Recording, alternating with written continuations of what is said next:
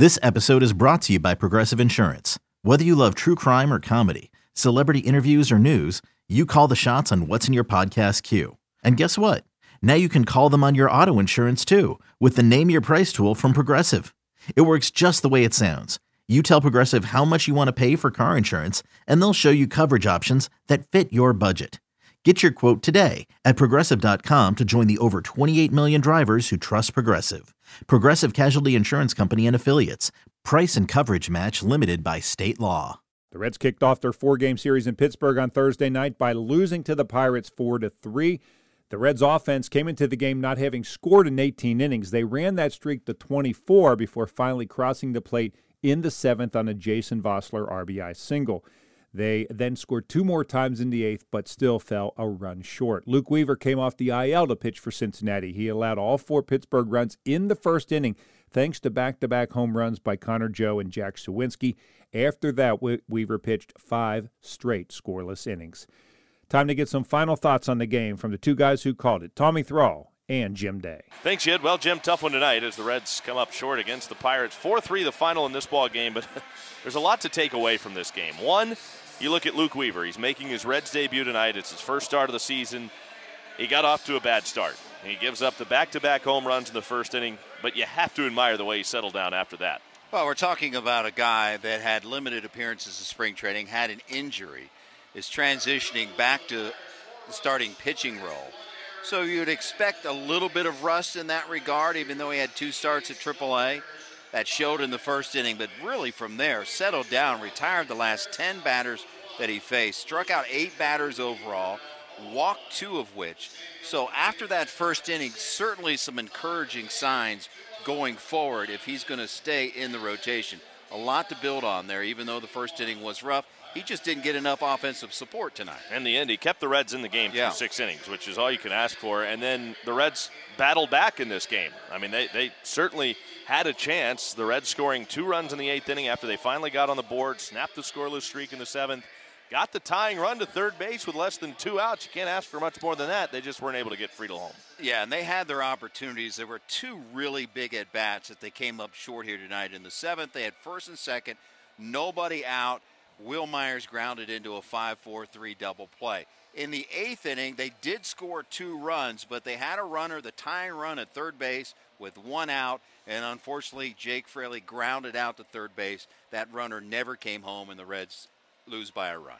4 3 final, Pirates over the Reds. The series continues tomorrow night. Get back to you. Thanks, Tommy. Back with highlights right after this. The Reds lost to the Pirates on Thursday night 4 to 3 and now to the highlights. Luke Weaver came off the injured list to make the start against Pittsburgh and the Pirates greeted him rudely in the very first inning. He gave up a base hit and a walk to the first two batters of the game. He then retired the next two batters. So at that point you're thinking he can get out of it without any damage. That wasn't to be. Connor Joe was next up. Right-hander readies at the belt and home with the payoff pitch. Swinging a fly ball left center field. It's well hit. Senzel going back. He turns and looks. It is gone. 3 0 Pirates. Then it was Jack Suwinski's turn. The pitch. And Suwinski hammers it. This is high and very deep and very gone to right field. To the back of the seats in right, almost out of the stadium. Jack Suwinski and Connor Joe go back to back.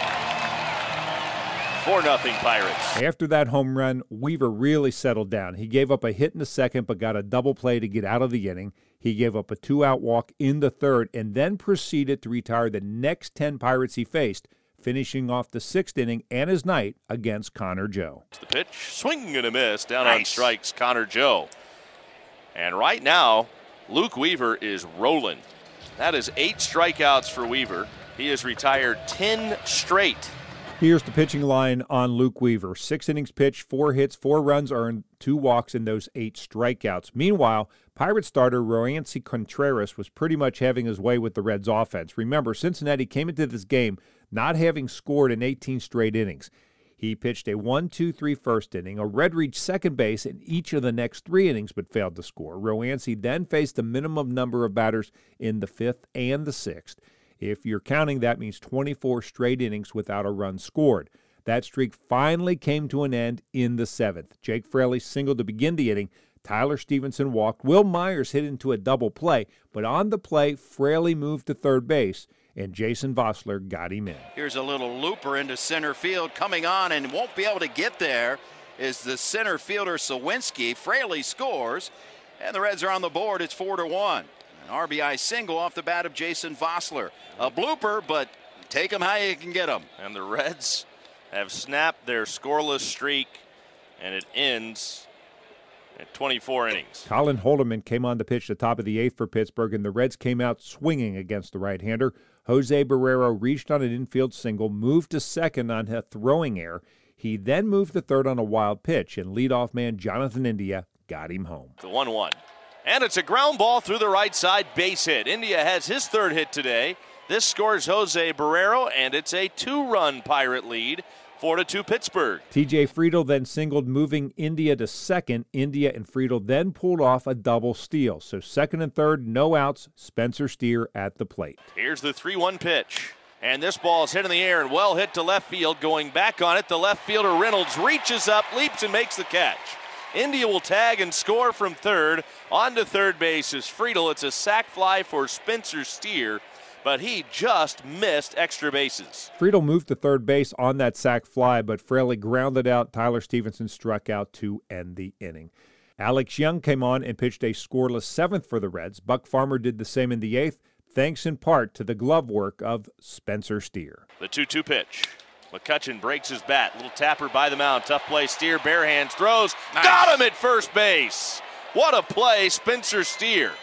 Slow broken bat roller. He had to barehand it. It was do or die, but he made a strong throw right on target to get McCutchen. Pirate closer David Bednar came on the pitch to ninth for Pittsburgh. He set the Reds down in order, and the Pirates win it four to three. Here are the totals for Pittsburgh: four runs, four hits, one error, two left on base. Cincinnati three runs on eight hits, no errors. They stranded five. Contreras the winner, two and one. Weaver the loser, 0 and 1. Bednar save number six. Couple of home runs in the game, both for Pittsburgh. Joe number two, Suwinski number five. Two hours and nine minutes, 14,051 on hand at PNC Park. With the victory, the Pirates are 13 and 7. With the defeat, the Reds fall to 7 and 12. Let's head down to the Reds clubhouse and hear from starting pitcher Luke Weaver. What was the difference for you in that from the first to the rest of the game? Well, yeah, there's a lot of variables. I think one is just settling down, getting in motion.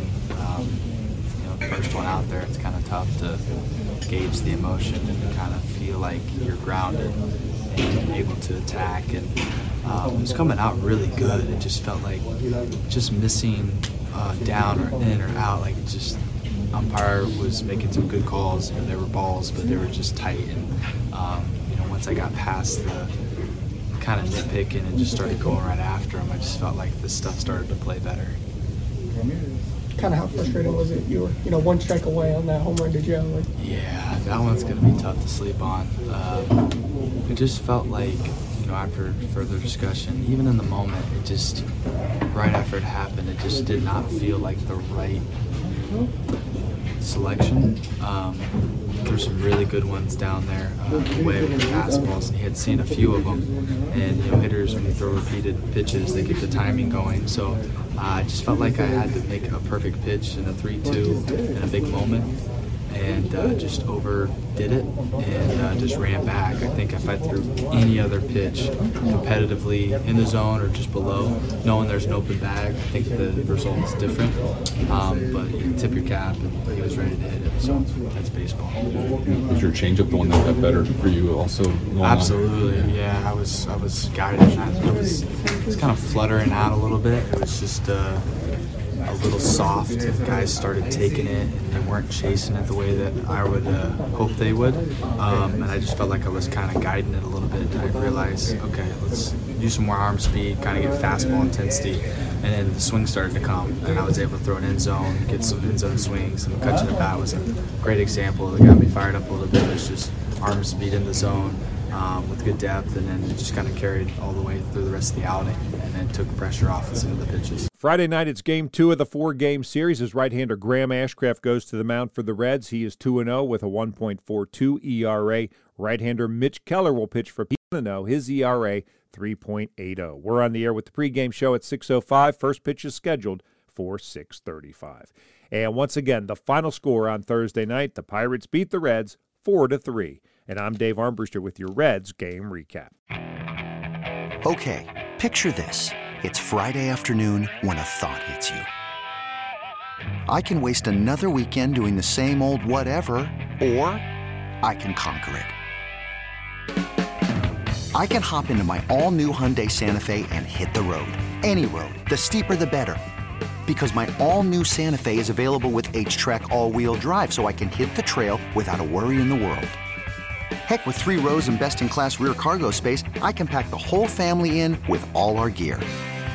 We've got available dual wireless charging for our phones, so we'll never lose touch with civilization, and we won't lose touch with the primordial power of Mother Earth. So, which is it? Waste the weekend or do something a little more epic? And conquer it in the all new Hyundai Santa Fe. Visit HyundaiUSA.com or call 562 314 4603 for more details. Hyundai, there's joy in every journey.